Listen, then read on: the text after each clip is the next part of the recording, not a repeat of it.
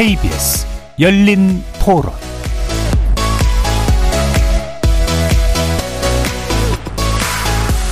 안녕하십니까. KBS 열린 토론 정준희입니다. 시공업체가 건설회사가 직접 자기네가 현장에 가서 확인하는 게 아니니까 하청에 하청을 내리다 보면은 현장에서 필요한 공정이 제대로 이제 지켜지지가 않을 거라고 그거에 대한 감독이 부실해질 수밖에 없다라고 생각이 들어서 전면 재시공은 아닌 것 같아요. 저도 세종에 있었을 때 철근 빼먹은 아파트가 있었었거든요. 계약자들 다 초대해 놓고 원하는 층, 원하는 호수 내가 주겠다. 더 튼튼한 철근을 넣어주겠다. 이래가지고 굳이 다 허물고 안 지어도 될 것 같은데요. 그러니까 너무 비용에 신경을 많이 쓰다 보니까 안전을 뒤로 하고 짓고 파는 데만 그 뒤에는 생각 안 하는 거죠. 그러고 이제 빨리 지으려고 하다 보니까 이제 그런 문제가 발생하지 않았나. 아니, 그리고 뭐 한두 푼 하는 것도 아니고 평생 모은 거 가지고 사는 건데 사기당한 거죠. 재발 방지를 하려면 나라에서 관리를 더 철저하게 해야죠. 이거는 맡겨놓는다고 될 상황은 아니기 때문에 나라에서 시공하는 방식에 대해서 어떻게 해야 되고 감리하는 것에 대해서 철저하게 뭐 책임을 묻고 강력한 조치가 있어야 된다고 감리 감독을 철저하게 할 수 있는 쪽으로 가야 된다고 생각을 해요. 거리에서 만나본 시민들의 목소리 어떻게 들으셨습니까? 지난 4월 인천 검단 신도시 아파트 건설 현장에서 일어난 지하주차장 붕괴 사고가 설계와 감리, 시공에 걸친 전 과정의 총체적 부실 탓이라는 국토교통부 조사 결과가 나왔습니다. 기준상 철근을 넣어야 하는 32개의 기둥 가운데 17개에만 철근을 놓도록 설계됐다든가 감리자가 이런 기준 미단 사실을 지적하지 않았다는 점. 게다가 그 철근을 넣기로 한 17곳마저도 두 곳에서 시공 단계부터 철근을 넣지 않아 전체 기둥 60%의 철근이 들어가지 않았다는 조사 결과 충격적이죠. 지난해 1월 광주에서 HDC 현대산업개발의 화정 아이파크 아파트 공사 현장에서 외벽 붕괴 사고가 일어나 인명 피해까지 초래했는데 이번 검단 신도시 사고는 그로부터 불과 1년 3개월 만입니다. 잠시 후 세 분의 전문가와 함께 부실 공사 사고에서 교훈을 얻지 못하고 있는 우리 건설업계 전반에 뿌리 깊은 관행들 짚어보고 실효적 대책에 대해서 이야기 나눠보겠습니다. KBS 열린 토론 지금부터 시작합니다. 살아 있습니다. 토론이 살아 있습니다. 살아있는 토론, KBS 열린 토론. 토론은 라디오가 진짜입니다. 진짜 토론, KBS 열린 토론. 오늘 함께 하실 세 분의 전문가 소개해드리겠습니다. 건축공학을 전공하시고 건설 현장 실무 경험까지 갖추신 변호사입니다. 법무법인 윤강의 민동환 변호사 나오셨습니다. 예, 안녕하십니까. 민동환 변호사입니다. 장석환 대전 대진대 건설환경공학부 교수 함께 하셨습니다. 예, 장석환입니다. 반갑습니다. 최명기 대한민국 산업현장 교수단 교수 함께 하셨습니다. 예, 반갑습니다. 최명기입니다. 문자로 참여하실 분은 샵 9730으로 의견 남겨주십시오. 단문은 50원, 장문은 100원의 정보 용료가 붙습니다. KBS 모바일 콩과 유튜브를 통해서도 무료로 참여하실 수 있습니다. KBS 일라디오의 모든 프로그램은 유튜브를 통해서도 함께 하실 수 있습니다.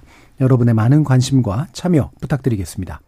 자, 인천 검단 신도시 아파트 신축 현장에서 주차장 붕괴 사고가 일어났고요. 음, 철근 누락이 원인으로 이제 조사가 됐습니다. 여러 가지 이제 비꼬는 그런 표현들이 등장을 하고 있는데요. 어, 순살자이라는 말, 뼈다가 없다, 이제 이런 얘기죠. 이런 상황들 어떻게 보시는지 세 분의 전반적인 평가부터 먼저 좀 들어보겠습니다. 장석환 교수님부터 주실까요?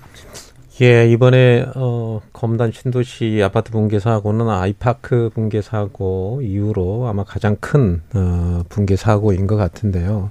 조금 양상은 다릅니다. 현대 아이파크하고는 어떻게 다르냐? 광주 아이파크 붕괴는 시공상의 부실로 인해서 생긴 네. 사고였다면 이것은 설계부터 음. 감리, 시공 이 전체 총체적인 부실의 문제가 생겨났다.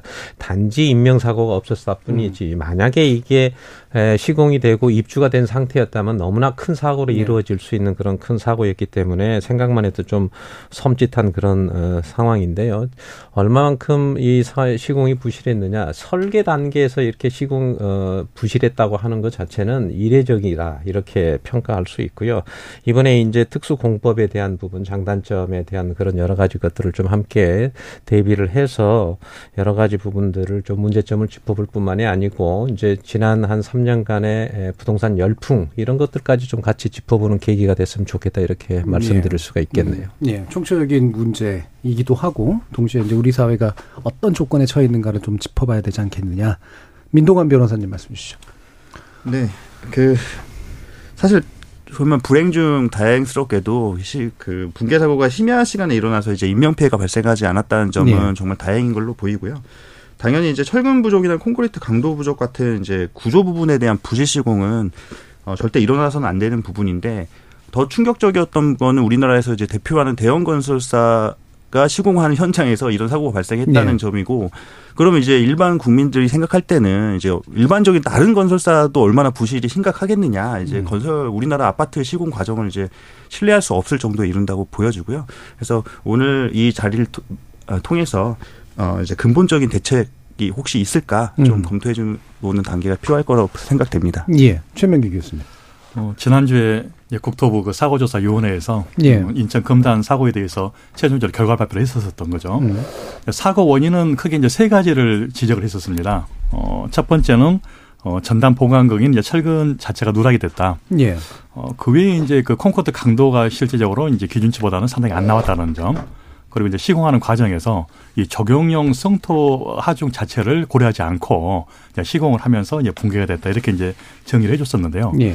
어, 저희가 이제 좀 정리를 좀 하고 좀 가야 될 게, 음. 어, 실은 이제 광주 화정동 아이파크 현재 그 붕괴 현장도 마찬가지고, 어, 인천 금단 같은 경우에도 이건 안전사고는 아닙니다. 예. 이건 품질 사고예요. 음. 다시 말해서 품질에 대해서 기본이 현재 안 돼 있어서 발생이 됐던 사고가 이제 기본적으로 이 두 개의 사건인데요. 어, 결국은 품질이 가장 기본인데 네. 음, 이런 어떤 기본에서 벗어나서 이런 사고가 좀 발생이 됐다 이런 게 좀 상당히 안타깝고요. 특히 이번 이제 국토부 그 사고조사위원회에서 이제 발표했던 내용들은 대부분 이제 기술적인 원인들, 네. 어, 기술적으로 이게 붕괴가 됐던 원인들을 이야기해 주셨는데 어, 실은 이런 기술적인 원인이 발생하게 됐던 그 근본적인 이면에 깔려 있는 네. 이런 어떤 환경 조건들, 예를 들어서 뭐 공사 기간이 부족했다. 어, 또는 뭐 공사비가 상당히 저가였다. 어, 그리고 불법 재하 도급에 대한 문제들 또는 인력 부족에 대한 문제들 어, 이런 문제까지도 좀 그 조사위원회에서 음. 좀더 대책으로 좀 내주셨으면은 더 좋았을 것 같은데 이런 부분이 좀 안 보여서 좀 약간 어, 미흡한 부분이 좀 있습니다. 예. 그 결국 품질 문제, 네. 기술 문제. 우리가 기술이 부족하지 않았는데 왜 기술 문제가 생겼느냐? 결국 그, 그 배경이 있다는 그렇죠. 거죠. 예, 그 부분에 대한 이야기가 또 아까 지적해 주신 것처럼 얘기가 좀 돼야 될 텐데 일단은 이제 장석환 교수님께 여쭤보고 싶은 게 어쨌든 GS 건설은 그래도 이례적으로 전면 재시공을 결정을 하긴 했습니다. 예. 예. 어, 어떤 판단을 하세요? 이게 불가피했다 또는 좀 뭐 일부러 과하게 하는 것처럼 보이는 거다. 아니 두 가지 측면이 있는데요. 첫 번째는 네. 이제 에, 이런 상황이 되면은 모든 지점에 있어서 어 구조나 강도 점검을 통해서 네. 이 부분을 해야 되는데 지금 현재 그런 정도의 상태라고 한다면 다른 부분도 거의 비슷할 거라고 네. 추가 되기 때문에 선제적으로 했다 이렇게 볼수 음. 있고요. 또 하나는 이제 GS 건설이라고 하는 어 브랜드 이미지 측면에서 본인들이 스스로 그렇게 결정한 것은 자, 앞으로의 어떤 여러 가지 상황들이나 이런 것을 봤을 때 당연한 결정인 예. 거고 또 과거에 현대 아이파크도 그렇게 했었고 또 어, 주민들의 입주하는 입장에서 보자면 이게 대부분 서민들이 평생을 모아서 이렇게 한번 들어가는 그 하나의 자기의 큰 재산이나 마찬가지인데 이런 것들이 부실하고 이런 부분들에 대한 불안한 마음을 가지고 입주하는 것보다는 전면적으로 재시공을 통해서 어, 회사에 대한 신뢰 회복과 그다음에 입주민들에 대한 안전 대책 이런 것들을 생각한다면 당연히 재시공해야 된다고 보여지는 거죠. 예. 혹시 뭐 전면 재시공에 대한 다른 의견 있으신가요? 어, 이번 전면 재시공에 대해서는요. 음, 실은 이제 사고가 발생하게 되면 어, 결국은 이제 막대한 손실이 좀 온다는 예. 어, 이런 부분들을 좀 인식시켰던 그렇죠. 아마 그런 사건인 것 같고요. 예. 이게 이제 뭐 GS뿐만이 아니고 음, 광주 하정동 사건도 마찬가지인데요. 어, 제가 이제 추정할 때는 뭐장 교수님께서 잠깐 이야기를 하셨는데 세 가지 측면에서 아마 재시공을 결정을 하지 않았나 네. 이렇게 추정을 한번 해보는 거죠. 어, 첫 번째는 지하주차장 위에 뭐 다른 동들, 음. 어, 이 다른 동들도 뭐 철근 부족이라든지 또뭐 강도 부족 아마 있었을 것이다. 어, 그러다 보니까 이제 입주를 과연 입주민들이 했을 경우에 어, 이런 문제가 또 나올 수가 있는 거거든요. 네. 어, 그래서 아마 사전에 어, 장 교수님께서 이야기하셨던 것처럼 선제적으로 어, 음. 이런 방어 차원에서 어, 현재 재시공 결정을 했을 가능성이 있고요. 두 번째도 어, 역시 이제 뭐 GS 브랜드 하락에 따라서 어, 공여 지척으로 이제 갔을 가능성. 그리고 지금 현재 이 사건이 이제 발생이 되니까요. 어, 국민들의 불신들이 되게 커요. 네. 어, 광주 화정동 사건이 발생이 됐었고, 어, 그리고 이제 최근에 분당에서 정자교 어, 보도도 붕괴가 됐었던 것 있었고, 어, 그리고 이제 또 이 GS 사건이 발생이 되면서 어, 국민들의 불신이 굉장히 좀 컸었다. 그리고 여기에 대해서 또 국토부도 굉장히 좀 엄중하게 좀 보겠다. 네. 어, 그리고 이제 뭐 용산의 대통령실에서도 어, 굉장히 좀 면밀하게 보겠다. 이런 어떤 부분이 좀 있어서 어, 아마 눈치 보기 차원에서도 좀 같이 가지 않았겠나. 음. 어, 이런 세 가지, 어, 여러 가지 요건에 의해서 아마 재시공 결정이 된 걸로 그렇게 추정을 하고 있습니다. 예. 어, 법률적인 측면도 충분히 고려를 했다고 보여지는데요.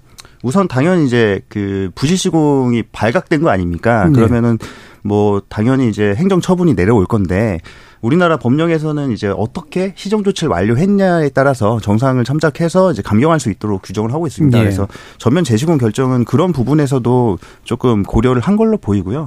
교수님들께서 지적하다시피 사실 GS 건설이 과연 지금 지상층 골조가 어느 정도 완성이 된 걸로 보이는데 이 부분에 지금 하자가 없다는 점을 어, 뭐 자신할 수 있었을까? 왜냐하면은 예, 네. 왜냐하면은 설계 동일한 설계 도면으로 동일한 재료로 동일한 작업자가 시공을 했을 건데 이거를 그냥 빨리빨리 지금 뭐 붕괴된 부분만 보수해 가지고 입주를 시켰을 때 오히려 입주자들이 당연히 요걸 가지고 다시 재조사를 실시해서 문제점을 찾아 찾아내서 오히려 이제 법률적인 쟁점으로 삼아서 문제를 제기했을 때는 그때 보상금은 어, 지금 상상할 수 없을 정도 더 어마어마할 수 있거든요. 예.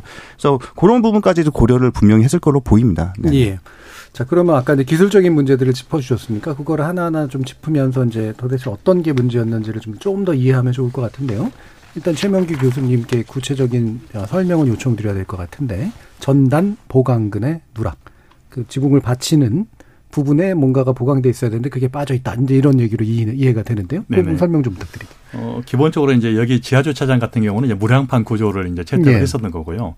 어, 가끔 이제 무량판 구조 그러면 이제 버가 없는 구조 이렇게 음. 이제 많이 생각을 하시게 되는데 어, 좀 더 쉽게 좀 설명을 드리면 우리가 이제 앉아 있는 이 책상이 있잖아요. 그럼 책상이 있으면은 이제 다리가 어 결국은 이게 이제 기둥이 되겠죠. 네. 그리고 이 기둥 위에 이제 이 책상 이제 바닥에 이제 연저져 있는 네. 이런 이제 구조가 어, 무량판 구조죠. 어, 예를 들어서 어, 제가 이제 연필 볼펜이 있어요. 그럼 볼펜을 이제 가지고 있고 이걸 수직으로 세워 놓고 그 위에 A4 용지를 연졌다고 한번 생각을 해 보시죠. 네. 어, 그럼 하중이 작용되지 않았을 경우는 그대로 버텨줘요, 이게요. 근데 반면에 하중이 작용이 되게 되면 A4 용지가 구멍이 뚫리면서 밑으로 내려오겠죠. 네. 어, 이런 현상이 결국 이제 전단 파괴거든요. 그래서 이런 파괴가 현재 음, 막 일어나지 않도록 음. 어, 이제 철근을 갖다가 더 추가적으로 이 기둥하고 슬래브 쪽에 더 보강을 해주는 이게 예. 이제 전단 보강응이거든요. 그래서 이제 기둥에서는 저희가 이제 후프 어, 음. 어, 또는 이제 보에서는 뭐 스트럽 이렇게 이제 표현을 하고 있는 거죠. 예, 예. 그러면 이제 그 상판과 기둥이 만나는 그 사이에 네, 그렇죠. 이제 더 철근을 네. 넣어가지고 네, 네. 이게 이렇게 파괴되지 않도록 만들어주는 네. 그런 구조다라는 거죠. 조금 보충해서 예. 설명을 드리면 이제 보통 우리 이제 구조물들이 그러니까 하중을 받는 게 기둥에서 하중을 예. 받고요. 그다음에 에, 기둥과 기둥 사이를 연결해서 수평으로 이제 음. 빔이라고 하는 예. 자재로 그러면 이제 그게 우리가 아파트에서 보면 그게 내력벽이라고 하잖아요. 음. 힘을 받는 음. 벽이라고 하는데 이 내력벽 자체를 없애고 네. 그러면은 이제 기둥에서만 받을 수 있도록 하면은 이 위에 이제 수평면에 대한 슬라브를 받기 위해서는 조금 더 보강을 많이 해야 되는데 네. 보통 이제 압축을 받는 압축력이 있고요. 그다음에 이제 전단력이라고 하는 게 이제 휨이나 뒤틀림 형태로 되는데 만약에 수평 어, 슬라브가 기둥하고 연결이 되려면 그 부분에 슬라브는 가운데서 휨이 가장 많이 쳐지는데 네. 기둥하고 연결돼 있는 부분은 그 부분에 이제 비틀림이 되니까 거기에 전단을 보강을 해야 되는데 음. 그 부분이 빠져 있기 때문에 이번에 이제 두부가 옆으로 잘려 나가듯이 네. 그런 형태로 이게 쓰러지거나 이제 파괴가 되는 형태가 이번에 형태가 나, 그대로 나타난 거라고 보여집니다. 예. 그래서 이 전단 보강근이라도 그러니까 콘크리트 품질에는 문제가 있었지만 그래도 이거라도 좀 돼 있었으면 이 정도는 안 났었을 거다라는 얘기들을 하더라고요. 그렇습니다. 예. 이게 제가 정말 이해가 안 되는 것은 보통은 이제 그런 철근 보강에 대한 그 설계는 대부분 다 설계를 잘 하고 예. 그 부분에서 이제 시공상에서 감리를 잘 못한다든지 시공에서 그 부분을 빼먹는다든지 음. 뭐 이런 상황이 발생을 했을 때가 주로 어, 발생하는 문제인데 지금은 설계 자체에서부터 이 부분들이 네. 안 됐다고 하는 것은 너무나 이해가 안 되는 거죠. 저희 이제 토목공학과나 건축공학을 전공하는 학생들 4년제 졸업생들 정도만 하더라도 이 음. 전단 보강에 대한 그 설계 기준이나 이런 것들은 너무나 명확하게 알고 있는 가장 기본적인 거거든요. 예, 예. 이것은 정말 좀 어, 조사를 좀 더 철저히 해야 될 그 부분이라고 보여집니다. 예. 이게 이제 역할 분담이 돼 있는 게 나쁠 때도 있지만 사실 이런 게 또 좋은 것도 있는 건데 누군가가 한 거를 누군가가 감시하고 이런 식의 방식으로 되는 것으로 우리는 이해하고 있는데 도대체 이게 뭐냐? 어, 변호사님 어떠세요? 어, 당연히 이제 우리나라 그 건설 현장은 이 아파트 현장뿐 아니라 대부분이 뭐 분업화가 되어 있습니다. 네. 그래서 그 건축주가 있고요. 그 건축주가 설계사한테 설계 도면을 그리게 한 다음에 그 설계 도면을 가지고 이제 그 건설 면허가 있는 건설사한테 이제 공사를 맡기고 혹시 공사를 제대로 어, 부지시공하지 않을까 감시하기 위해서 이제 감리 제도가 있는 그렇죠. 거거든요. 네. 그래서 그 역할들이 하나하나가 다 제 역할을 수행을 음. 했다면 음. 사실은 뭐 설계도서 부실도 방지했을 수 있고요. 그 과정에서 시공 과정에서 이제 부지시공도 방지했을 수 있을 건데 이게 제 역할을 한 그 역할 한 분이 한 번도 없다는 게좀 예. 놀라울 따름이고요. 예. 네. 이게 어 과연 저는 이제 더 나아가서 이게 단지 요기 지금 붕괴 사고가 난 요 아파트 현장이 문제일까 아니면 음. 우리나라 이제 건설 현장 전반적으로 퍼져 있는 잘못된 관행이 문제일까 이거 좀 짚어봐야 된다고 생각합니다. 예. 이게 사실 브랜드가 굉장히 상위 브랜드잖아요. 그렇죠. 예. 네. 우리가 보통은 약간 더 비싼 돈 값 주고 산다는 생각을 하면서 경쟁률도 좀 높은 편이고 그런데 믿을 만한 게 아니다라는 그런 뜻인가요? 어떻습니까? 어, 결국은 이제 대부분 우리가 이제 높은 가격을 주고 산다는 네. 것은 그 회사의 브랜드를 가지고 산다는 거거든요. 네. 브랜드라는 것은 결국은 품질에 대한 보증, 그러니까. 안전에 대한 보증이 보증이잖아요. 어 근데 이제 아까 이제 변호사님께서 잠깐 이야기를 하셨던 것처럼 어 이런 어떤 그 보증을 가지고 이제 내가 굉장히 많은 비용을 들여서 어 일생에 한 번 아파트를 사게 되는데 어 이게 화재가 발생이 되고 이게 무너졌다. 이건 도저히 이해할 수가 없는 거죠, 이게요. 네. 어, 그런데 실은 이제 이 건설 산업의 그 특성 자체가 어, 물론 시공사가 대기업이 시공할 수도 있는 거고요.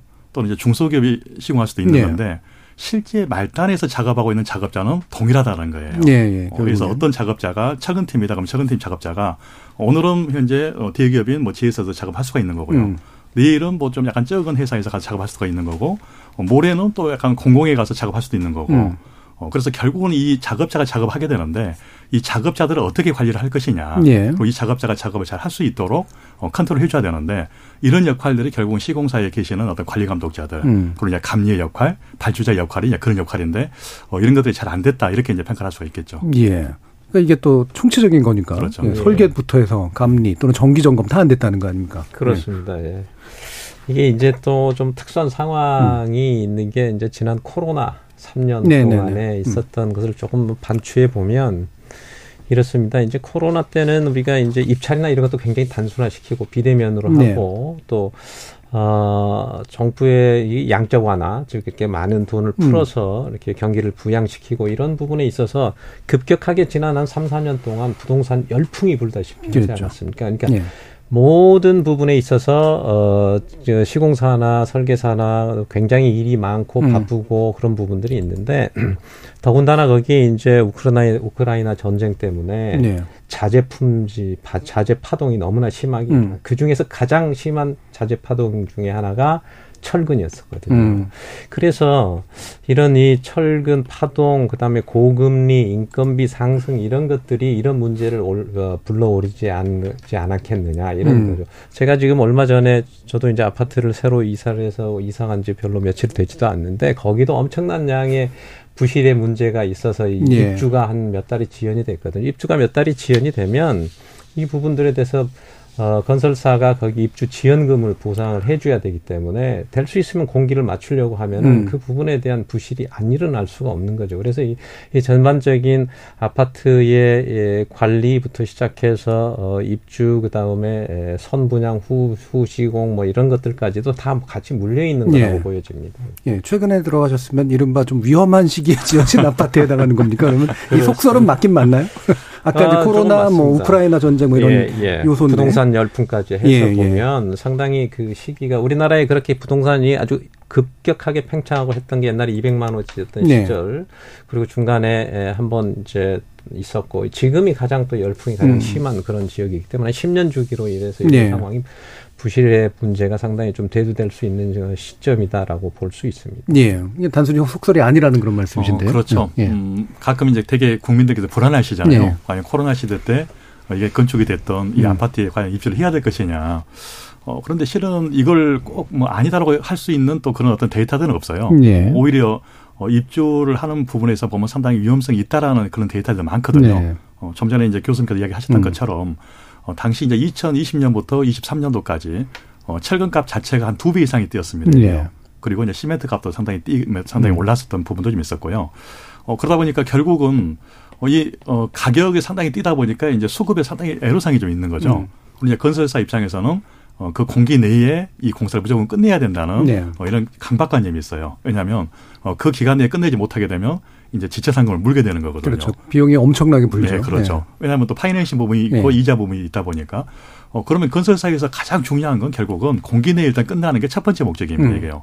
그러면 그 기간 내에는 끝내야 되는데 철근 수급은 안 되는 거죠. 그다음에 내면권 수급도 뭐 물류 파동 때문에 안 들어와요. 그러다 보니까 어, 결국은 철근 자체에서 일부 누락을 했을 가능성도 있는 거고요. 고의로. 예. 그리고 실제 내미권 자체도 보면은 음, 불량 내미권이 들어와도 이걸 실은 실험을 해서 불량 내미권이 들어오게 되면 이걸 불합격체를 해서 쓰시면 안 되는데 음. 어, 내미권 수급이 안 되다 보니까 울며 겨자먹기식으로 일단 쓸 수밖에 없는 이런 환경이 있었을 것이다. 예. 이런 부분들이. 그래서 실은 어, 그때 코로나 시대 때 어, 신축이 됐던 이런 아파트들 또는 어떤 빌라들 어, 여기에 대해서는 다시 한번 안전성 검증을 음. 할 필요가 있을 것 같습니다. 예. 네네. 저는 뭐 그럴 수도 있다고 보는데요. 음. 이게 저는 코로나 시대에서만 국한된 문제는 아니라고 판단하고 있습니다. 물론이죠. 왜 그러냐면 네. 사실 실제로 지금 아파트 관련돼서 이제 하자 관련해서 이제 소송이 상당히 많거든요. 근데 아까 뭐 브랜드 같이 뭐 네. 브랜드가 좋은 아파트는 좀 잘 짓지 않았을까? 근데 사실 사실 소송을 해서 판결문들을 분석을 해보면 대동소이해요. 네. 브랜드 차이가 크게 나진 않습니다. 네. 뭐 대기업 브랜드라고 해서 하자가 적지 않고요. 중소업체라고 해서 더 하자가 많지도 않고 어느 정도는 유사한 네. 하고 있는데 사실 그 지금 그 제가 왜 꼭 코로나 시대 때 자재비가 인상돼서 부실 시공이 많아졌다라고 생각하지 않냐면 어 아파트 하자 소송에서 여러 가지 하자들이 있는데 예. 사실은 도면대로 이제 그 중에서 가장 많은 비중을 차지하는 게 도면대로 시공하지 않은 미시공 하자예요. 음. 그러니까 지금 다 살고 계시는 아파트에 조사를 해보면 대부분 5에서 60%가 미시공 하자입니다. 음.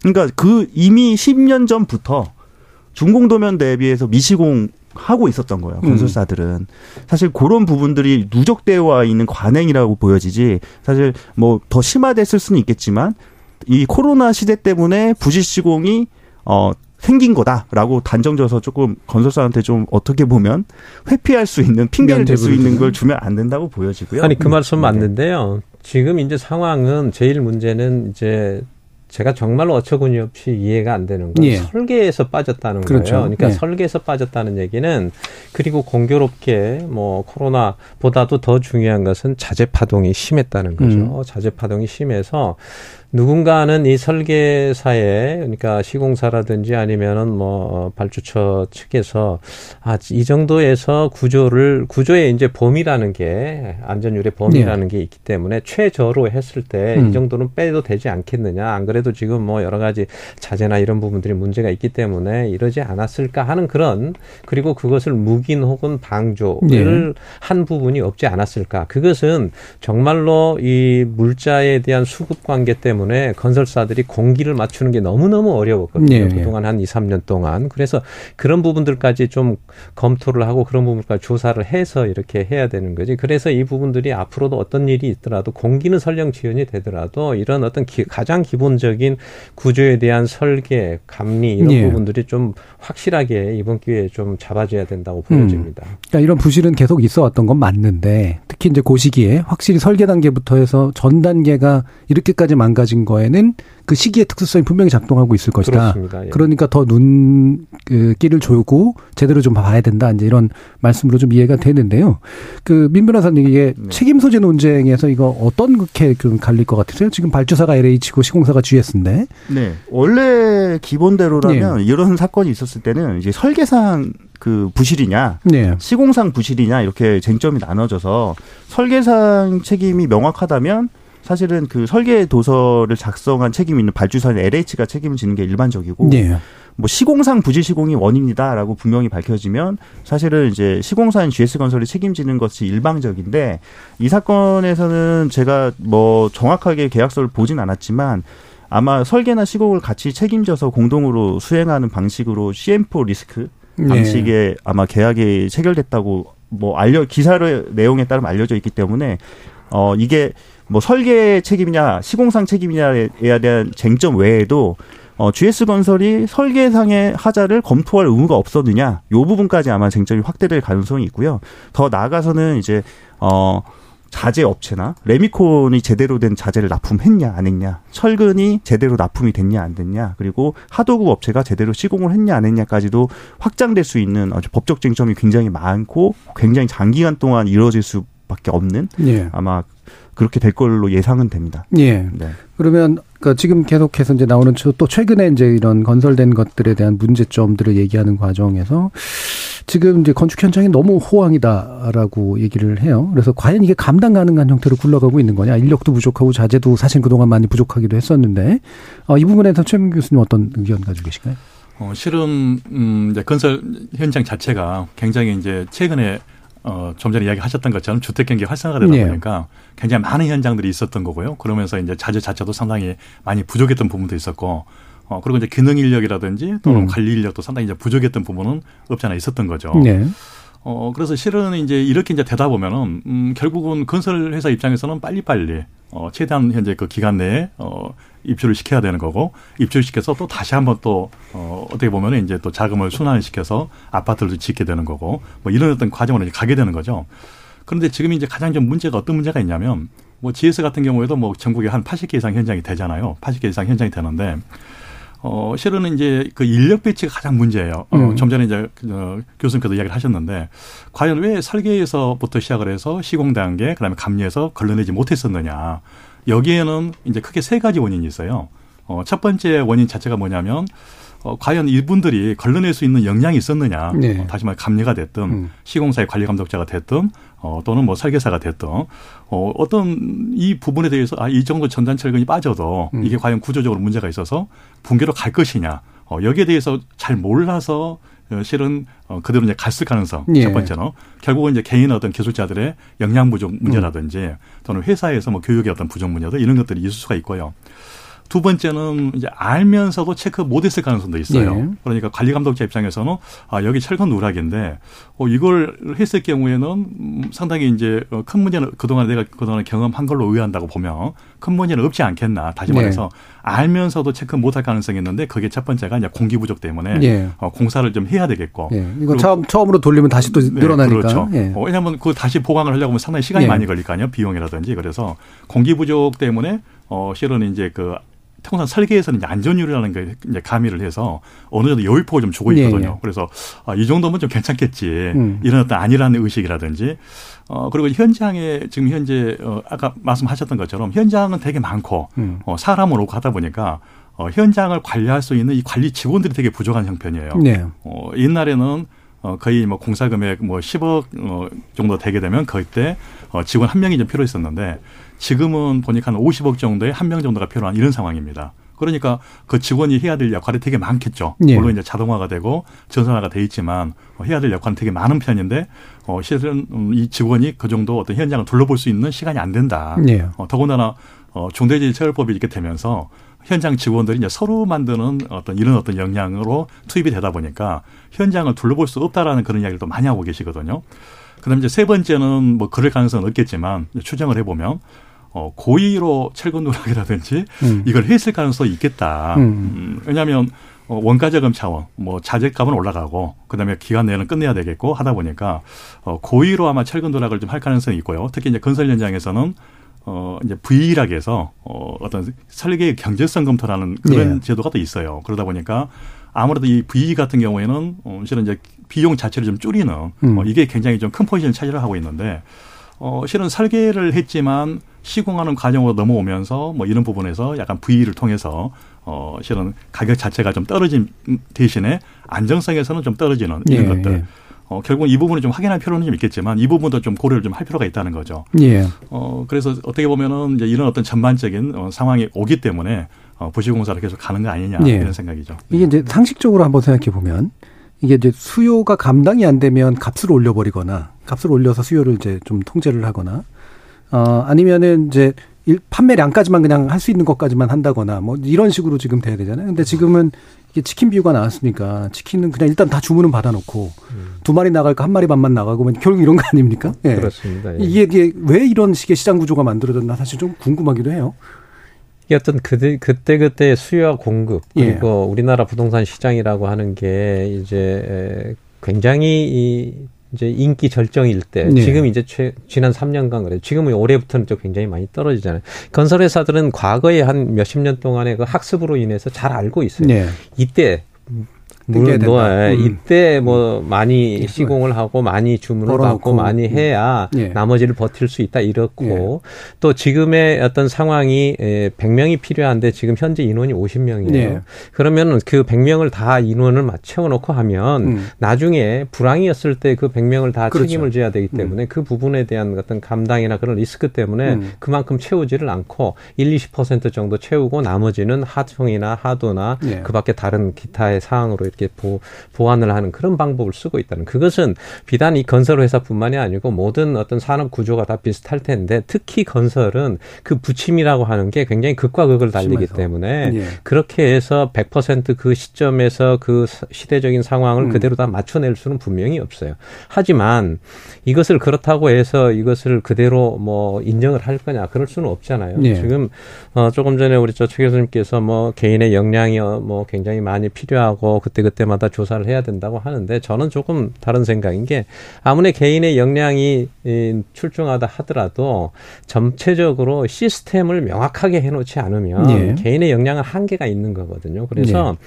앞으로는 이런 부분들에 대해서 보다 정확한 매뉴얼, 보다 정확한 시스템을 확실하게 갖춰놓고 거기에 대한 상벌에 대한 부분을 확실하게 만들어 놓으면 예. 이 부분들이 보완해 나갈 수 있을 거라고 생각이 듭니다. 예. 그러니까 결국에는 사실 뭐 모든 산업들이 극단적으로 유연화되고 있어서 생기는 문제이긴 한데 건설도 부침이 워낙 심하니까 유연화가 일어나지만 만들어내는 어떤 상품은 너무나 딱딱한 유연할 수가 없는 상품이라서 생기는 네네. 문제 아니겠습니까? 이게 실제로 그런 문제를 처리해 보시면 네. 느끼실 텐데. 사실 건설 산업이 다른 산업하고는 좀 독특한 네. 차이가 네. 있죠. 왜냐하면 공장에서 물건을 찍어내는 게 아니라 어떤 현장에서 새로운 상품을 수제로 만드는 그렇죠. 거거든요. 그렇죠. 그리고 그게 지금처럼 호황기였을 때는 음. 많이 지을 수 있지만 이 불황기 때는 정말 뭐 미분양 물량이 넘쳐나는. 예. 그러기 건설사가 그걸 내용을 잘 알고 있어요. 그래서 지금 좀 놀라실 수도 있지만 뭐 예를 들면 GS 건설이 천세대짜리 아파트를 지었을 때 실제 GS 건설의 건축 직원이 과연 현장에 몇 명이 배치되냐? 예. 한세 명 정도 배치된다고 보면 됩니다. 음. 그러면 그 세 명이 지금 말했던 뭐 설계 도면도 검토하고 뭐 설계 변경거리가 생겨가지고 검토해서 계약 변경도 처리하고 하도급 아, 업체도 관리하고 네. 이거가 사실 정말 되겠느냐 아무리 개인적인 역량이 뛰어나다고 하더라도 물론 음. 개인적인 역량도 굉장히 중요하다고 보여지지만 음. 아, 이건 시스템적으로 좀 바꿔야 되는 문제라고 저는 생각을 하고 있고요. 네. 네. 그리고 또 아마 더 심화된 것 중에 하나가 예전보다도 이제 안전에 대한 문제가 좀 더 강화됐어요. 뭐 중대재해처벌법도 네, 그렇고 네. 그러면 현장에서 예전에는 이제 건축직 인원들을 좀 더 늘렸다면 그 인원을 대체해서 이제 안전직을 인원을 좀 더 늘리고 있습니다. 네. 그렇기 때문에 건설사가 좀 더 품질에 대한 어떤 개선하기 위한 노력보다는 어떻게 보면은 현장 안전 관리 안전 관리 이게 네. 사고가 안 나야지만 음. 이게 사실 요 사고도 다행스럽게도 인명 피해가 없었지만 음. 광주 사건은 인명 피해가 있었잖아요. 음. 지금 아마 행정적인거나 형사적인 처벌 수인 거쪽이 훨씬 높을 거기 때문에 예. 사실 이 안전 쪽이 굉장히 이슈가 더 세고 건설사 음. 입장에서는 공, 공사를 어쨌든 빨리 져서 완성시키면 거의 이슈가 안 되는데 사고가 생기면 이슈가 되거든요. 예. 그렇기 때문에 거기에 더 치중을 하는 그런 그 건설업 문화가 생기다 보니까 약간 품질에 대한 어, 투자나 원가 절감은 예, 훨씬 더 예. 어, 했기 때문에 지금 전체적으로 봤을 때는 건설업 문화의 문제다. 음. 네. 그리고 이 사안 같은 경우에는 중대재해처벌법의 의율 대상이 아닐 가능성이 높은 거거든요. 그렇죠. 저는 예. 그것도 좀 문제라고 봅니다. 이제 예. 안전사고도 분명히 현장에서 워낙에 그 인명피해가 많이 나고 사실 뭐뭐 진짜 사망 사고도 뭐 자주 발생하는 문제이기 때문에 그런 걸 방지하기 위해서 이제 중대재해 처벌법이 만들어졌는데요. 음. 근데 실질적으로 중대재해 처벌법은 부실 시공을 방지하는 법은 아니죠. 그렇죠. 네. 네. 근데 이 사건은 그냥 다행스럽게 인명 피해는 없었지만 부실 음. 시공이거든요. 음. 그럼 이 부실 시공을 강도 높게 어떻게 처벌할 수 있는 어떤 법적 주기제가 마련되어 있냐? 사실은 어, 저는 그렇게 그렇지 않다라고 음. 보는 겁니다. 그게 실제 법 규정이든 아니면 예. 현실적으로 처벌이 됐던. 음. 그러면 지금 아마 뭐 건설산업 기본법에도 부실 시공이 있었을 때 행정 처분을 할 수 있는 건 사실이지만 음. 그 처분의 정도가 그렇게 어, 뭐 일반 국민들이 생각했을 때 강도가 높다고 보기 좀 어렵고 형사 처벌은 거의 쉽지는 않습니다. 사실 지금 예. 같은 상황에서. 음. 그리고 지금은 그래도 붕괴됐기 때문에 행정 처분이 가능하지만 음. 실제로 굉장히 많은 사례에서는 그 부실 시공이 드러나지를 않아요. 네, 그냥 금간 정도로 그 가는 경우도 네, 있겠고 뭐, 뭐 아까도, 수도 있겠고. 아까도 말했지만 지금같이 철근을 빼먹는 경우가 훨씬 더 많았을 가능성도 저는 있다고 예. 보는데 발견되기가 어렵습니다, 사실. 음. 네, 그냥 넘어갔을 가능성이 크거든요. 예. 그럼 넘어가면 그냥 가는 겁니다. 오히려 건설사는 원가가 절감됐겠죠. 음. 네, 그러니까 그런 것도 저는 좀 문제라 보고 어쩐 좀 제도적인 개선 개선도 좀 필요하다. 그러니까 대부분은 네. 계속 넘어가고 가끔씩 확률적으로 터지는데 그 네. 손해만 감당하면 되는 네. 사실 이 시스템이겠네요. 네. 네. 가끔 그 철근 팀장님께서 이제 그런 이야기를 하세요. 어떤 얘기를 하시냐면 옛날에도 철근 누락이 있었었다. 음. 뭐 지금도 누락이 있었다. 단지 이제 이게 이제 언론에 부각이 되고 지금 좀 이슈화되는 것은 지금 현재 이 사건 음. 때문에 터졌다 이렇게 이야기를 하시고 계시는 분도 예. 상당히 좀 있습니다. 예. 그뭐 뒤에서 이제 물론 저 대책을 좀 얘기해 보겠지만 이게 처벌 내지 처분을 어떤 강화하는 방식으로 이게 좀 어쨌든 그래도 뭔가 좀 이루어져야 되긴 하는 건가? 그 부분에 대한 간단한 의견 부탁드릴까요?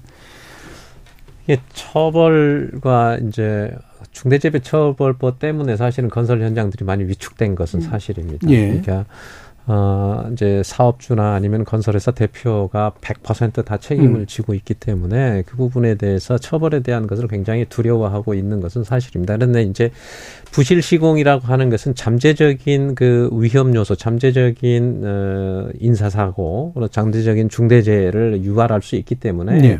이 부실 시공에 대한 부분은 굉장히 큰 잠재적인 형태의 처벌이 굉장히 좀 높아져야 된다고 음. 보여지거든요. 근데 이제 말씀 우리 변호사님께서 말씀하신 것처럼 인사 사고가 있었느냐 없었느냐에 따라서 굉장히 달라지고 이것은 그냥 단순하게 손해배상 정도로만 이렇게 정리되는 그런 것은 앞으로는 좀 지양이 될 필요가 있다 이렇게 음. 생각합니다. 예, 알겠습니다. 자, 일부 논의를 통해서 지금 있었던 이제 그 지하청 지하 주차장 붕괴 사건의 기술적인 부분들과 시스 템적인 문제들을 좀 짚어봤는데요.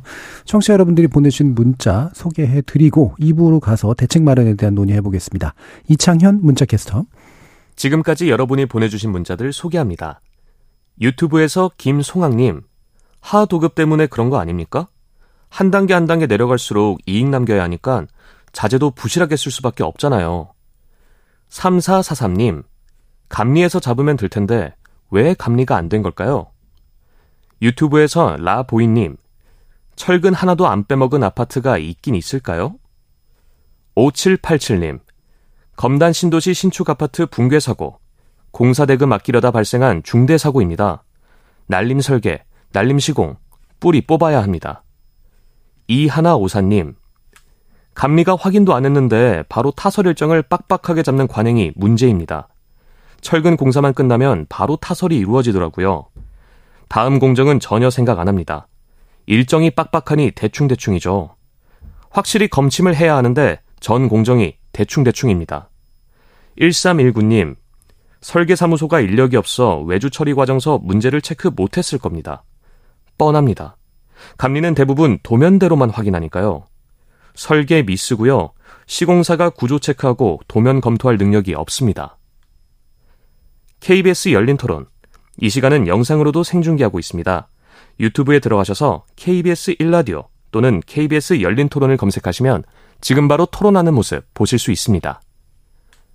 방송을 듣고 계신 여러분이 시민 논객입니다.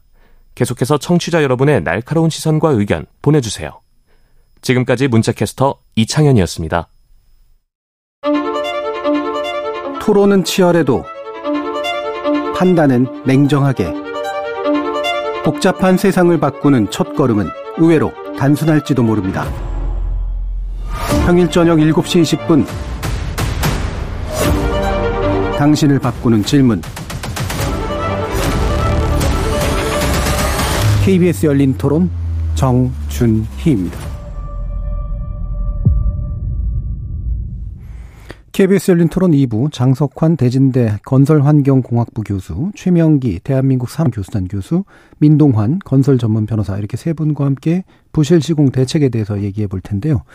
어, 저희 또 청취자님들께서 문동준 님이 완공 후에 철저한 검사를 하고 나서 분양하는 시스템, 그 후분양 시스템이죠. 가면 안 되는 겁니까? 자주 얘기되던 거고요. 5239님께서 원청 직원들 중 현장 작업을 내용 잘 알지 못하는 초보 직원들 너무 많습니다. 라는 말씀도 이제 주셨습니다.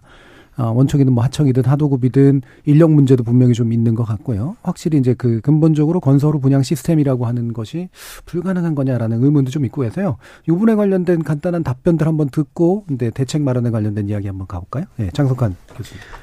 아, 저는 개인적으로 후분양 시스템을 찬성하는 편입니다. 우리가 예. 이제 어, 자동차를 보면 자동차가 미리 만들어지고 거기에서 제가 내가 좋아하는 그리고 내 어떤 어, 경제력에 맞는 자동차를 구매하는 것처럼 아파트도 이미 이 잘 만들어진 건축물을 우리가 선택을 할 수 있는 선택권을 가져야 되는데 이제 어, 비용이 많이 들고 어, 워낙 기간도 많이 걸고 하기 때문에 에, 건설사의 어떤 여러 가지 이, 어떤 비용적인 부분 그, 그런 것을 고려해서 이제 선분양 형태로 돼 있는데 원래는 후분양 시스템으로 가야지. 만약에 후분양 네. 시스템으로 갔다면 이렇게 공기에 쫓겨서 부실이 되는 문제, 네. 그다음에 설계 이 부분을 빠져서 되는 문제. 우리가 서로 경쟁을 해야 되는 그런 입장이 되는 상황에서 분양을 하면은 이런 문제가 네. 많이 줄어들까라고 보여집니다. 반대로 먼저 선 어, 분양을 해놓고 나면 공기를 맞춰야 되고 거기에서 이미 결정된 내가 잡아놓은 물고기처럼 생각을 하면은 음. 거기에 대해서 얼마든지 그 중간에 부실이 있을 수 있기 때문에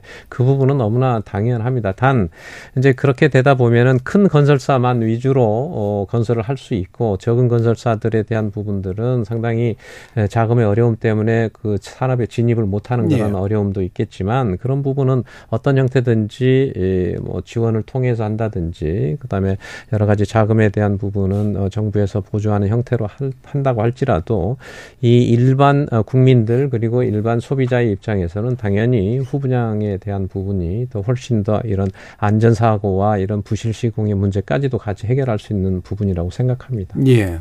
그러니까 기본적인 우리 이제 상식적인 거래에서 돈은 젠 나중에 줘야 된다라고 하는 원칙이 있는데 이게 정확히 반대로 돼 있는 거잖아요. 예, 최영기 교수님. 어, 대부분 어, 안전사고가 발생됐을 때요. 그 사고 원인을 분석을 해보면 음, 주로 이제 공기 부족. 예. 음, 공기 자체가 너무 타이트하다 보니까 이 공기 부족이라든지 어, 또는 이제 공사비 자체가 최저가 어, 이런 부분이 굉장히 이제 많이 작용이 되고 있고요. 어, 그래서 결국은 이제 분양 시스템 자체도 보면 음, 실은 이제 공사를 하는 과정에서 검증을 좀 해줄 필요가 있는 거죠. 네. 그러면 검증을 하시든지 또는 뭐 인증을 한다든지 보증을 할 수 있는 시스템이 이제 공사 과정에서 좀 확인이 좀 돼야 되는데 지금 현재 시스템에서는 거의 어, 확인할 수 있는 시스템은 감리 외에는 그렇게 많지가 네, 않거든요. 네. 그리고 이제 입주하는 과정에서 사전 점검 뭐 이런 과정이라든지 또는 뭐 이제 공동주택 같은 경우는 품질 점검단 뭐 이런 데를 통해서 할 수밖에 없는데 어, 결국은 이제 후분양을 하게 되면 중간 중간에 어, 이 현재 구조물 자체가 문제가 없다. 또 이런 부분에 있어서 보면은 하자가 없다. 이런 것들을 계속 검증을 하면서 마지막 단계에서 구매를 할 수 있는 네. 어, 이런 시스템이 필요할 것 같습니다. 예, 마찬가지 견해신 네, 것 그렇죠. 같은데요. 민동환 변호사는? 예, 제가 사실 그 건설사랑 워낙 소송을 많이 하다 보니까 예. 저만 그렇게 생각하는지 모르겠는데 약간 신뢰성이 많이 없습니다. 건설사에 대한. 그래서 사실 지금 그 지금 주로 나왔던 이런 지금 큰 하자들 대부분은 좀 은폐 부위에 있어요. 예, 예. 그러니까 예를 들면은 후분양이라고 해서 우리 음. 입주민들이 어, 공사가 제대로 됐냐 아니냐를 정말 면밀히 검토할 수 있을까? 네, 정보 비대칭이 있는 거죠. 현실적으로 정말 철근 배근을 검토할 음. 수 있을까? 콘크리트 타설대에서 지금 묻혀 있는 부분은 예.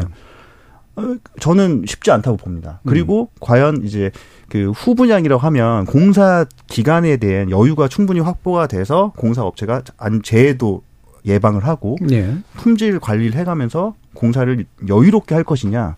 아시겠지만 사실은 공기가 길어지면 길, 길어질수록 공사 비용이 증가하거든요. 예. 그러니까 현 공사 업체들은 공기랑 상관없이 공사 기간을 굉장히 단축시키고 하는 욕망이 있습니다. 건설 예, 회사들은. 예. 그래서 저는 후분양이라고 하더라도 그렇게까지는 그러니까 뭐 좀 예방될 수는 있겠지만 우리가 생각하는 것만큼 엄청 치명적으로 예방되겠냐라는 예. 생각은 조금 부정적입니다. 음. 그래서 이제 서울시가 올해부터 이제 그런 제도를 도입을 했는데요. 어, 전 공사 그 과정에 대해서 기록하는 이제 뭐 동영상을 촬영한다든지 예. CCTV를 촬영한다든지 어떤 뭐 바드캠을 활용을 해서 음. 어, 전부 다 하겠다. 어, 결국은 이제 실은 공사가 끝나고 나서는 이거 확인이 안 되는 상황이거든요. 그런데 이제 사전에 후분양을 했을 경우에는 이런 과정을 쭉 가면서 동영상을 기록을 하게 되고 뭐 동영상의 특정 부위가 아니고 전 어떤 동에 대해서 각각의 부위에 대해서 어 이게 확인이 된다고 하게 되면 실은 뭐 전문가들이 충분히 그런 부분에 대해서는 인정을 해줄 수 있는 부분들이 있거든요. 그래서 저는 개인적으로 아마 CCTV라든지 어 이런 어떤 과정을 촬영한다고 하게 되게 되면 후분양도 아마 해볼 필요는 좀 있겠다 음. 개인적 생각이죠. 그런데 후분양이 네. 뭐다 해결해 주지는 물론 않죠. 예. 예. 그렇지만 예. 어, 두 가지 측면이 있는데 하나는 이게 먼저 분양을 선분양을 해놓고 나면은 보통 공사 기간이 3년 짧으면 3년, 5년까지도 걸리는데 네. 그 동안에 자재라든지 물가라든지 이런 부분들 때문에 처음하고 나중에 분양이 끝나는 시점하고의 그 차이들이 많이 생기거든요. 그럼 건설사 입장에서는 당연히 그 부분에 대한 부분을 회수하려고 하는 그런 네.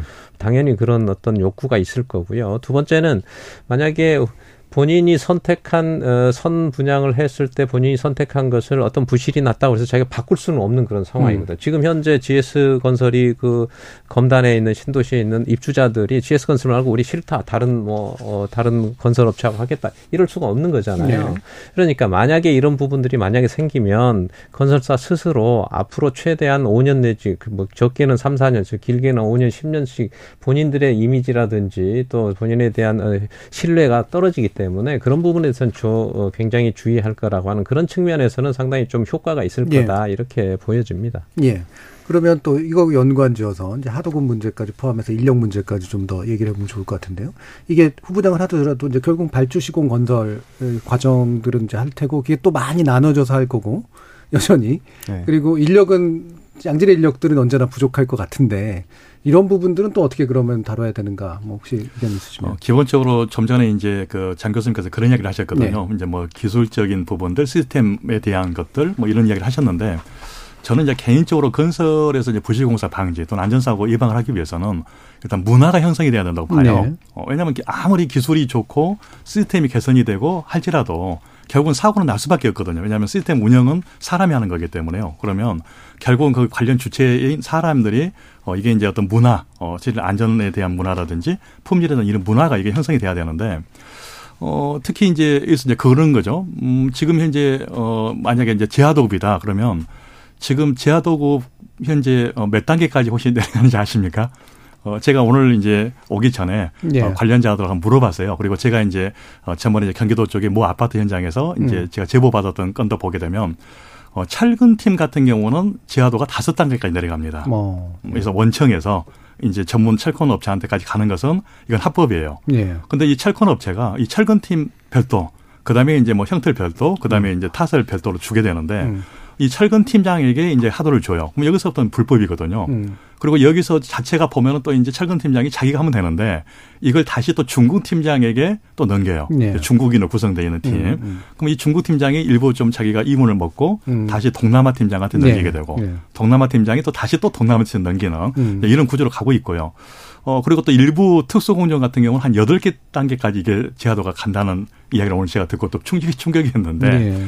어, 그러니까 이런 어떤 부분들, 그러니까 우리가 지금까지 이런 제하도라든 이런 것들이 계속 문화적으로 전부 다 인정을 해 왔었던 거고, 어, 현재 다 수긍을 했던 부분이거든요. 네. 물론 법상에서는 하면 안 된다 이야기를 하고 있지만, 어, 실은 대한민국에 있는 건설 현장에서 99.9%는 전부 이런 어떤 제하도로 가고 있는 거죠. 음. 물론 인천 금단에 대한 사고조사 결과를 보게 되면 제하도는 없었다 이렇게 이야기하고 있지만 어, 그건 이제 서류상에서 발견을 못했다는 이야기죠. 예, 예. 그렇지만 서류상에서는 완벽합니다. 이게 법상으로 완벽하게 꾸며놓는 거니까요. 음. 그렇지만 실제 그 이면에 보게 되면 뭐 구두 계약이 됐든 또 이면 계약을 통해서 이런 제하도가 가고 있는데 어 결국은 이 어떤 그 건설사들이 사고가 발생이 됐을 때 어, 실은 굉장한 많은 어떤 손해, 진보적 손해배상 개념으로 어, 좀 감수를 할 수 있는 이런 문화들. 예. 그러니까 어, 법에서 이걸 해라, 뭐 이것을 벌금 페널티를 올려야 된다 이런 것보다도 어, 당신들이 보면 공사를 하는 과정에서 어떤 문제가 생겼다. 그러면 뭐 천억, 이천억, 삼천억 이 정도의 어, 실은 공사비보다 더 많은 네. 이런 정벌적 손해배상을 갈 수 있는 이런 문화들. 그래서 저는 개인적으로 광주 화정동 사건이든 또는 인천 검단 사건이 현재 어, 아파트를 뭐 여덟 동을 다 해체를 하고 예. 열일곱 개는 다 해체를 했었는데 어, 이건 상당히 좀 고무적인 일이다. 어, 음. 어, 왜냐하면 이번 이런 사건들을 통해서 건설사들이 안전이나 품질에 대해서 좀 신경을 써야 되겠다는 이런 인식이 어, 되는 거고요. 그리고 이런 어떤 그 진보적 손해배상까지 가는 이런 문화가 형성이 돼줘야 좀 사고를 예방할 수 있다 이렇게 저는 예. 생각을 하고 있습니다. 건설원 중에 문학에 징벌적 손해배상 문화라는 표현을 쓰셨는데 네. 이게 민사 쪽이 바뀌어야지 되는 사실 민사하고 상법이 좀 바뀌어야 되는 부분이잖아요. 아, 어, 예. 약간 결론 네. 부분은 저랑 굉장히 동의 예. 비슷한데요. 일단은 저는 이제 문화 관행이 문제라는 점은 동의하는데 예. 그 문화 관행을 이제 자정적인 노력으로 바꾸기에는 음. 이미 안 된다. 음. 그래서 그 자정적인 노력을 바꾸 지 못하기 때문에 아까 말했던 징벌적 손해배상이라든가 예. 막대한 손해배상금을 통해서만 그렇죠. 네. 바뀔 수 있다라고 생각이 듭니다. 예. 제가 사실 형사처벌이라든가 이런 현재적인 단계하고 좀 다르게 형사처벌은 생각보다는 그렇게 강하진 않아요. 예. 그리고 실질적으로 그 형사처벌의 책임자가 보통 현장 소장이나 예. 이제 어떻게 어떻게 보면은 이제 건설 회사에 다니고 있는 어떤 직원이 처벌될 가능성은 예, 꼬리자리기가 되겠죠.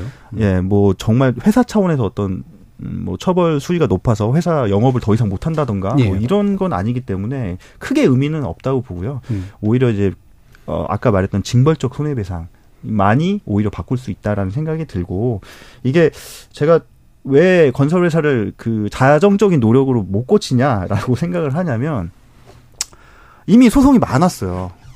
그러니까 아까도 말했지만 아파트 하자 요즘에 입주민들이 예전 같지 않아서 예. 그냥 이제 그냥 두고 보질 않아요. 집단 소송을 하죠. 예, 집단 네. 소송을 하는데 이제 예전에는 그냥 뭐 균열이라던가 눈에 보이는 하자만 대상으로 했다면 이제 입주민들이 이제 전문 이제 하자 조사하는 네, 용역을 네. 써서 조사를 합니다. 그러면 봤더니 조경수가 원래 100그루 심어야 되는데 80그루밖에 없고 음. 방수 재료가 뭐 10mm 정도 들어가야 되는데 1mm 정도밖에 안 들어가 있고 음. 아, 타일 욕실 떨어졌는데 욕실 떨어진 건 당연히 하자죠. 근데 뒤에 뒷채움이 2, 30%밖에 안 들어가 있고. 예. 법원에서는 그게 지금 예를 들자면 타일 뒷채움이 법원에서는 기준을 100%로 보고 있어요. 음. 근데 이제 이거를 법원 판결이 한 10년 전부터 동일한 판결들이 쭉 나오고 있습니다. 싱크대 하부에 입주민들은 잘 모르지만 싱크대 하부에 마감을 안 넣고 있어요 건설사들이. 그런데 법원에서 한 10년 전부터 이거 하자다. 이거 마감 안 넣으면 거기 벌레도 서식하고 원지도 끼기 때문에 그거는 마감을 해야 된다라고 네. 판결을 해주고 있지만 안 고칩니다. 쓰레기 집어넣은 경우도 있잖아요. 네. 그러니까 건설사가 이게 법원에서 판결이 네. 된다고 해서 고쳐지지가 않아요. 왜냐하면 음. 그거를 고쳐서 실제 모든 현장에 마감을 넣느니 일부 소송을 하는 단지에서 손해배상 일부 해주는 거가 네, 네. 훨씬 이득이 되고 또 우리나라 법원이 좀 건설 친화적인 부분도 있습니다. 음. 그러니까 하자가 있으면 그거를 우리 일반인들로는 그걸 고치는 비용이 사실 네. 보수 비용으로 나와야 되는데 법원이 아 중요하진 않은 하자는 아 시공 비용 차익만 인정돼도 된다. 예. 이 말이 뭐냐면 실비 어, 하자 없이 지었을 때 비용이 100만 원이면 네. 지금 현재 어쨌든 공사는 되어 있으니까 하자가 있지만 한 50만 원이에요. 네. 아 그러면 50만 원만 하자 보수 비용으로 물어주면 된다. 네, 네. 그러니까 건설사의 책임을 굉장히 제한시켜 준 거죠. 음. 그러니까 이런 관행들이 쌓이고 쌓이고 법원 아니면 법령적인 규정도 건설사를 강력하게 제재하지 않다 보니까 네. 이게 회, 이게 도덕적으로 조금 어, 해이해졌다고 해야 될까요? 네. 아, 이렇게 하는 게 괜찮구나. 네. 아, 이거 마감지 몇 개 빼먹어도 괜찮구나. 네. 종국에는 아, 철근 빼도 문제가 안 되네? 이렇게까지 네. 간다고 생각이 들고, 이거는 좀 강력한 제재나 아니면 징벌적 손해배상 많이, 그렇죠. 어, 수정할 수 있다라고 판단하고 음. 있습니다. 예. 네. 사실 우리 재판부가 이렇게 회사 망하게 하는 건 굉장히 두려워하잖아요. 아, 그렇죠. 예. 좀 금액이 커진 그 하자도 굉장히 중요한 하자들이 있거든요. 뭐 음. 진짜 입주민들의 안전에 관련된 하자나 아니면 화재 위험에 그런 경우도 어, 잘 이제 이거를 음. 진짜 철거하고 재시공하는 거를 인정을 잘 안 하려고 해요. 예. 비용이 워낙 올라가니까. 예. 네. 강남에서 소송이 많이 돼야 될것 같긴 한데. 예. 하자가 이제 많이 발생한 원인이 여러 가지가 있겠는데 이번 같은 경우에 또 이 대두되는 것들이 이제 비숙련 기능공. 예, 예. 특히 외국인 근로자들에 대한 부분이 좀 많이 대두가 되는 것 같아요. 지금 현재 건설 현장이 건설산업연구원의 조사를 보면 1년에 우리나라의 건설 현장에 인원이 한 175만 명 정도가 필요한데 그 중에서 어 외국인 음, 근로자가 한 20만 명 정도 됩니다. 근데 통계청에 잡힌 숫자는 10만 명이에요. 그러니까 음. 공식적으로 들어온 숫자는 한 10만 명이고 한 10만 명은 불법 체류자라는 네. 거죠. 그리고 대부분 이 그 근로자들이 외국인 근로자 들이 주로 하는 이제 건설 현장에서 이런 게 이제 거푸집 부분, 그다음에 일반 노무자, 그다음에 철근공 예. 이세 개가 이제 가장 힘든 그 공정 중에 하나이기 때문에 음. 그쪽이 많이 돼 있고 그래서 뭐 일부 사람들은 그 우리나라 아파트는 어, made in China다 이런 얘기도 합니다. 그 중에서 이제 중국 사람들 조선족 포함한 예. 그 중에서 가장 많은 부분들이 그쪽 부분인데 이것들이 이제 조금 더 근본적으로 가면 이제 외국 근로자에 대한 부분은 뭐 그 부분은 또 다루 뭐 열린 토론 같은 데서 한번 좀 다뤄줬으면 네. 좋겠는데 그러니까 이 비숙련 근로자들에 의해서 이 부분들이 부실이 더 가중되는 경우가 네, 있거든요. 네, 보통 숙련된 가, 저, 어, 기능공들 같은 경우는 본인이 그동안에 몇십 년 동안 해왔던 그런 관행이라든지 자기 공사를 해봤을 때 이 부분이 분명히 예, 전단 철근이 보강이 돼야 되는 부분이 빠졌다 그러면 거꾸로 그 부분에 대해서 네. 제기도 할 수 있고 그럴 텐데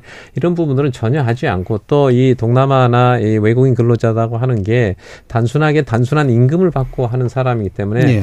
아무래도 내국인 근로자들보다는 책임성이라든지 거기에 대한 어떤 자기의 어떤 어 일에 대한 어 자존감이라든지 이런 부분이 훨씬 떨어지기 네. 때문에 그런 데서 오는 부실에 대한 부분 이것은 고질적인 우리나라의 이 전체적인 근로 산업에 대한 그 어, 노동자의 문제다 이런 것들도 네. 이번 부실의 큰 한 축의 음.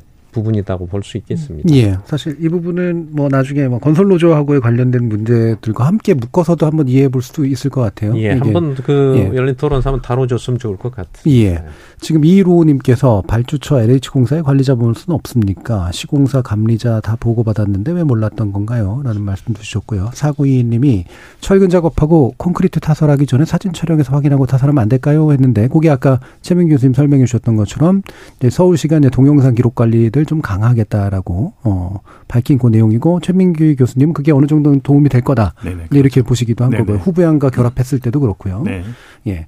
자 그러면 어, 최민규 교수님께 다시 어, 이게 결국은, 음, 돈이 많이 들어갈 때 많이 들어가야 된다는 걸 인정해야 되는 문화도 중요한 거 아니겠습니까? 음, 그렇죠. 결국은 예. 발주자들이요. 예. 음, 실은 어, 적당한 그 공사 금액을 갖다가 음. 실은 이제 비용을 지급을 하셔야 되는 거고 결국은 좋은 품질 또는 사부 없는 이런 어 현재 건축물들 이것들은 어 거기 합당한 그 비용이 갖다가 지급이 돼줘야 이게 현재 나타날 수가 있는 예. 거죠. 여기서 싼 값에 좋은 품질을 원한다. 이건 좀 어불성설이잖아요. 이것은. 그렇죠. 그래서 결국은 내가 좋은 품질을 원하시게 되면 거기에 합당한 비용은 지급할 현재 그런 어떤 음. 사회적 합의도 좀 돼야 된다. 이렇게 이제 말씀드리겠습니다. 예. 네. 지금 002님께서 구조 설계 업무 종사자라고 말씀 주셨는데 현재 구조 설계 용역비는 평당 2천 원이 채 안 됩니다. 분양가가 몇 천만 원 하더라도 평당 구조 설계 영역비는 10년과 비교해도 그대로입니다라는 그런 말씀도 주셨습니다. 이런 식으로 이제 어, 하자가 쌓일 거리들이 이제 누적되어 가는 이제 그런 구조인 건 분명해 보입니다. 어, 그러면 이제 이런 지금 이제 신축 아파트 공사 현장 전체를 좀 전수조사해야 되는 거 아니냐라는 주장도 좀 나오는데 이 부분은 간단하게 한번 세 분의 의견을 좀 여쭤볼까요? 민, 아, 변호사님 어떠세요? 네. 어, 뭐, 전수조사의 필요성은 인정된다고 봅니다. 이미 음. 뭐, 국민적으로 신뢰성이 많이 상실했다고 보고, 네.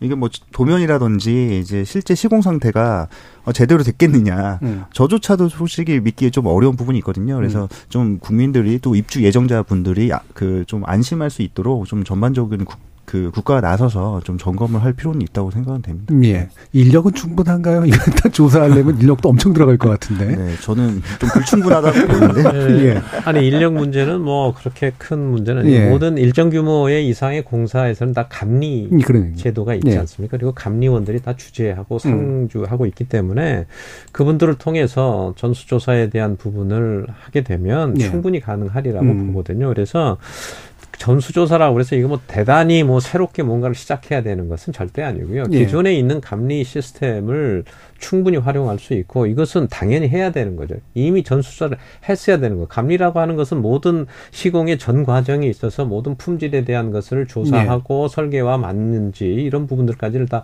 조사하는 게 원래 감리 업무입니다. 음. 그래서 지금 전수조사라고 하는 게 새롭게 뭘 크게 뭐 예산과 뭐 인력을 크게 들여야 되는 부분이 아니고 네. 기존에 있는 감리 제도를 더 확실하게 대신 이제 한 가지 감리 제도의 문제점 중에 하나는 대부분 감리가 그 대형 건설사에 예속돼 있는 경우가 음. 많아요. 그리고 대형 건설사에 상당히 눈치를 보고 본인들이 그 감리에 대한 사업권을 따기 위해서는 네. 감리 또 어, 건설사나 아니면은 발주처 LH나 뭐 어떤 그런 지자방 자치단체나 이런 데하고의 상당한 관계를 유지해야 되기 때문에 너무 과하게 감리를 한다 이렇게 하면은 본인이 또 다음에 불이익을 당할 수 있다는 네. 그런 어떤 약간의 그런 어, 두려움 같은 있기 음. 때문에 음. 그렇기 때문에 철저하게 책임 감리 독립성을 네. 확보를 해주면 이런 부분은 굉장히 많이 해소될 거라고 보여집니다. 예. 그러면 이제 완공 다 되고 만들어진 이유라고 하더라도 뭐 비파괴 방식으로 조사를 하거나 이래서 다 볼 수는 있다. 그렇습니다. 예. 네. 음. 어떠세요, 전문 교수님? 어, 저도 개인적으로는 이제 전수 조사를 해야 된다라는 입장이고요. 음. 이제 전수 조사를 하는 과정에서 그러면 사람이 하게 되는데 이 사람 다시 말해 전문가는 충분할 것이냐 음. 저는 충분하다고 봅니다. 예. 왜냐하면 저희 이제 기술사 회에 있는 기술사들도 있고요. 음. 그다음에 각 현재 그 발주자들 뭐 LH가 됐든 음. 또는 뭐 지자체가 됐든 뭐 국토부에도 보면 뭐 자문위원들이 있거든요. 예. 각 분야의 전문가들이. 어, 그럼 그런 전문가들을 활용을 하시게 되면 어, 충분히 아마 전수조사는 어, 크게 문제는 없다 이렇게 볼 수가 음. 있고요. 단지 이제 아까 장 교수님께서 이제 감리를 활용하시자고 이야기를 하셨는데 과연 감리를 활용을 한다고 했을 경우에 과연 이분들이 어떤 문제가 있는 부분들을 과연 어, 공개를 할 것이냐 음. 어, 이런 문제도 한번 생각해 볼 필요는 있는 거거든요. 네. 왜냐하면 네. 또 감리회사들끼리 서로 어떤 뭐 A라는 현장은 뭐 B라는 현재 감리회사가 어 실은 감리를 했었던 현장이고요. 네, 네. 또는 뭐 B라는 현장에 대해서는 A라는 회사가 또 감리를 했었 하게 되게 되면 음. 이런 과정에서 서로 이제 그 회사들끼리 어떤 경쟁 관계들 네. 어, 또는 치열한 어떤 싸움이 또 발생될 수가 있기 때문에 어 주로 저는 이제 개인적으로 감리를 활용한 것보다는 음. 어, 외부에 있는 전문가들 또는 뭐 실은 퇴직자들 중에서도 예. 건설 관련된 전문가들 상당히 많거든요. 음. 그래서 이런 은퇴자를 활용한다든지 어, 또는 현직에 있는 뭐 기술자를 활용한다든지 또는 뭐 전문가인 현재 그 자문위원들 이런 분들을 활용하시게 되면 전수조사는 가능하다 이렇게 네. 볼 수가 있습니다. 네. 대한민국 산업 현장 교수단에 계신 분들이면 충분히 가능. 그렇죠. 네, 그렇죠. 알겠습니다. 자 그러면 지금 또 한 가지 좀 우려가 되는 게 이게 장마철 콘크리트 타설 작업이잖아요. 어, 최근 이제 중단되는 경우들도 좀 있었는데 실제로 좀 문제가 됩니까, 장 교수님? 문제가 되죠. 당연히 예. 콘크리트라고 강도라고 하는 것은 그 물과 시멘트의 비율에 의해서 예. 그리고 이제 양생이라고 하는 음. 그 과정을 거쳐서 강도가 발현이 되는데 거기에 비가 와서 물이 가, 물이 추가가 되면 이 가수 상태가 되면은 음. 당연히 강도가 떨어지는 거죠. 그래서 원래는 장마철에 에, 공사를 하는 것은 상당히 이그 콘크리트 강도에 문제가 생기는 겁니다. 네.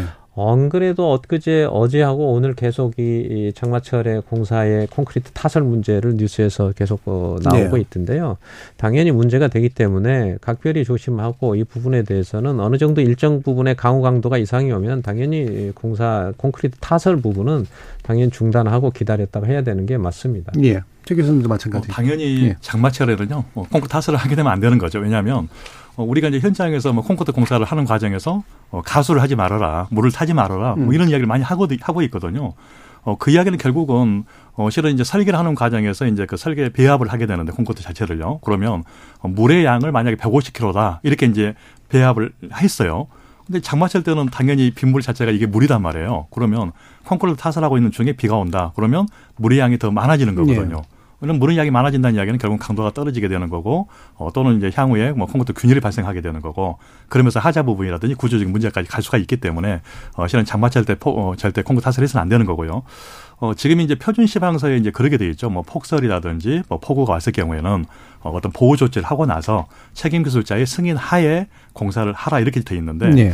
어, 아마 어제나 어, 현재 오늘도 아마 계속 이제 매스컴스 쪽에서 나오고는 있는데 어, 이 현장 같은 경우에는 거의 이제 그런 조치를 하지 않고 어, 단지 뭐 비가 오지 않아서 잠깐 중단했었고 음. 또 비가 안 왔을 때 타설하고 음. 뭐 이런 어떤 과정을 하셨다고 그래요. 그래서 음. 기본적으로 아직도 현재 이런 어떤 대형 사고들이 발생되고 있는데 예. 이런 품질에 대한 인식들 또는 사고에 대한 인식들이 아직도 부족하다 이렇게 이제 평가할 수가 있겠습니다. 예. 어, 단순히 잠깐 이제 비 그쳤을 때 하고 이럴 문제가 아니라는 네, 그렇죠. 거죠. 아예 네. 중지를 하고 네. 이제 좀 건조한 상태에서 이제 해야 되는. 자, 그러면 이제 마무리하면서 좀 이야기를 세 분께 하나씩 좀 들어봐야 될 것 같은데요. 어, 지금 이제 아까 이제 민생, 아, 저, 그 민사 소송에 관련된 그런 법에 대해서 얘기를 그 강조점을 주셨는데 민동환 변호사님께서 이제 이 제나 이 이런 이제 하자 처리나 이런 것들을 많이 담당해 보셨으니까 어떤 제도적인 대안들 또는 법안들이 좀 필요하다고 보시는지 먼저 좀 의견 주시죠. 어 아까도 말했지만 현재 사실 지금 입주 되어 있는 대부분 아파트에 그 미시공, 오시공 이런 어 이제 설계 도면하고 다르게 네. 시공된 부분이 상당히 많습니다. 실제로 조사를 해보면 그래서 이 부분이 지금까지 계속해서 관행처럼 이어져 온 거는 건설사가 이렇게 한 부분이 실질적으로 건설사한테 뭐 행정적인 제재가 있다든지 아니면은 정말 어 그동안 절약했던 원가에 비해서 더 큰 배상을 한다든지 네. 이런 제도도 장치가 마련되어 있지가 않아요. 그리고 입증도 다 입주민들이 해야 됩니다. 그렇죠. 근데 네. 대부분이 이게 묻혀 있기 때문에 잘 몰라요. 도면도 볼 줄 모르고. 그리고 최근에는 조금 저는 왜 더 문제라 보냐면 건설사들이 어 품질 그러니까 브랜드 자기네 브랜드를 이제 그 가치를 강조하면서 그 아파트를 이제 네. 분양하고 있는데 그러면 이제 품질 향상을 위한 노력을 해야 되는데 그런 노력보다는 이제 하자 소송이 많아지다 보니까 음. 그 금액을 줄일 수 있는 노력을 하는데 어떻게 줄일 수 있는 노력을 하냐 도면을 조금 너프하게 만듭니다. 예. 그래서 아 원래는 치수가 150 뭐 묵은 콘크리트가 150 해야 된다 이렇게 명시가 돼 있다면 최근에는 두께 치수를 아예 안 넣어 안 넣어 버려서 음. 두께가 부족하더라도 아 이거는 문제를 제기할 수 없는 그러니까 나중에 소송 받을까봐. 네, 네, 그러니까 그게 너무 관행처럼 퍼져 네. 있어요 이미. 그러니까 지금 이런 부분에 대해서 좀 진짜 가, 그 강도 높은 좀 제재가 네. 필요할 걸로 보이고 네. 또 징벌적 아까도 그 교수님이 말씀하셨는데 정말 징벌적 손해배상을 통해서 네. 아 이렇게 시공하면 안 되겠구나 오히려 이렇게 시공 하니까 회사가 망하겠네 이런 인식도 조금 심어줄 네. 필요가 있다 봅니다. 그래서 저는 유일한 거의 지금 상태에서 네. 해결책은 가, 강한 법적 네. 제재라고 생각을 합니다. 알겠습니다. 다른 두 분 전문가께도 좀 마무리로 강조하고 싶은 부분 한 1분 정도씩 들어보죠. 장 교수님. 예, 이게 이제 지금 뭐 또 장마철이지 않습니까? 네. 이게 공사의 장마철의 붕괴 사고 같은 경우가 이 공사 중에 일어나는 게 한 25% 정도 됩니다. 네. 그 정도로 지금 이제 여러 가지 부실 문제와 함께 장마철까지 같이 겹쳐 있기 때문에 굉장히 이 주의를 겨, 기울여야 될 뿐만이 아니고 이제 더군다나 이 장마 특히 장마철 같은 경우는 이렇게 물이라고 하는 이제 무게가 굉장히 그 크거든요. 예. 그러니까 1, 2박미터 정도 아주 조그마한 1, 2박미터 1톤 정도의 무게가 나타나는 것처럼 그래서 이제 축대 부분이라든지 공사지의 절개지 부분 그리고 지금처럼 하중이 물에 의해서 더 하중이 더 강해지기 때문에 그런 부분들도 같이 좀 주의를 좀 해줘야 예. 될것 같고요. 지금 굳이 이 구조적인 부분뿐만이 아니고 이 하도급의 문제가 어떻게 구성이 되어 있는지 그리고 어, 거기에 따라서 더 비숙련 어, 기능공들이 어떻게 지금 배치해서 이 부분 의 부실에 대한 부분들이 어떤 영향을 미쳤는지 이런 것까지 좀 관계적인 그러니까 기술적인 부분뿐이 아니고 그 외적인 예. 부분까지도 좀 같이 조사를 해서 개선을 해 나갔으면 좋겠다는 생각을 듭니다. 예. 최 교수님. 어, 지금 건설 현장에서 보면 그 문화가 좀 바꿔지고 있는 것 같아요. 무슨 음. 이야기냐면 어, 기존에는 이제 건설사들이 이제 어떤 갑의 위치에서 어, 실은 어떤 물건을 공급을 했으면 지금은 수요자인 고객들이 안전하고 어, 실은 품질 좋은 이런 제품들 많이 요구를 하고 있다 이렇게 네. 이제 볼 수가 있고요. 이제 거기에 대한 어, 근거가 자체가 뭐 광주 화전호 사건, 그다음에 이제 인천 금단 사건, 어, 결국은 전부 다 모든 건설사들이 전동을 다 철거를 했잖아요, 이거요. 철거를 하고 하겠다 이렇게 이제 이야기를 하셔서 어, 이제 건설 회사든 또는 이제 감리에게 좀 부탁을 드리고 싶은 것은 어, 지금 시대 흐름이 바꿔지고 있다. 네. 어, 옛날에 보면 보이지 않았던 것 보다는 이제는 고객들이 요구를 하고 있다. 이런 어떤 마인드를 가지고 어떤 품질에 대해서 그리고 안전에 대해서 좀 다시 네. 기본으로 갈 필요가 있을 것 같고요. 어, 그리고 이제 국민들께서도 어, 실은 좋은 품질을 원하기 위해서는 거기에 합당한 또 비용 대가를 좀 음. 지급을 할 필요가 있는 거고요. 그리고 이제 변호사님이 하셨던 것처럼 어, 결국 이제 문화로 가기 위해서는 이 건설사들이 어, 내가 어떤 네. 잘못했을 네. 경우는 상당히 많은 이런 손해를 갖다가 감수를 할 수 있는 이런 문화가 되면서 어, 안정과 품질 확보될 수 있도록 네. 할 필요가 있을 것 같습니다. 자, 오늘 논의는 이것으로 정리할까 하는데요. 오늘 함께 해주신 세 분, 최명규 교수님, 민동환 변호사님, 장숙환 교수님, 모두 감사합니다. 수고하셨습니다. 감사합니다. 모래성이란 말을 잊죠. 이번 붕괴 사건 말 그대로 모래성이었는데요. 여전히 우리 사회 많은 부분이 모래성처럼 씌어진 것 같습니다. 겸허라는 표현은 국제기구 보고서 앞에 쓸 게 아니라 우리의 이런 수준을 두고 써야 되는 거 아니겠습니까? 지금까지 KBS 열린 토론 정준이었습니다.